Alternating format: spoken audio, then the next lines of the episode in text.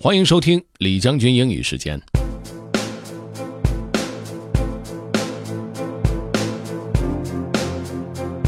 今天为大家带来的内容是一篇寓言，叫做《塞翁失马》。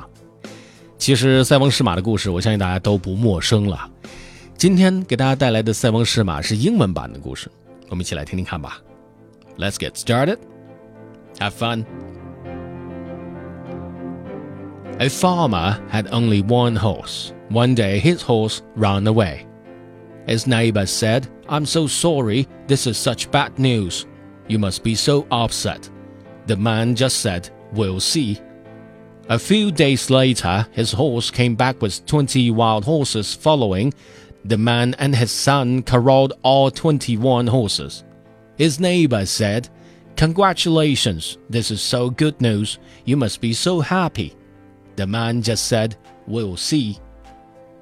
One of the wild horses kicked at the man's only son, breaking both his legs. His neighbors said, I'm so sorry. This is such bad news. You must be so upset. The man just said, We'll see. The country went to war, and every able bodied young man was drafted to fight. The war was terrible and killed every young man, but the farmer's son was spared, since his broken legs prevented him from being drafted.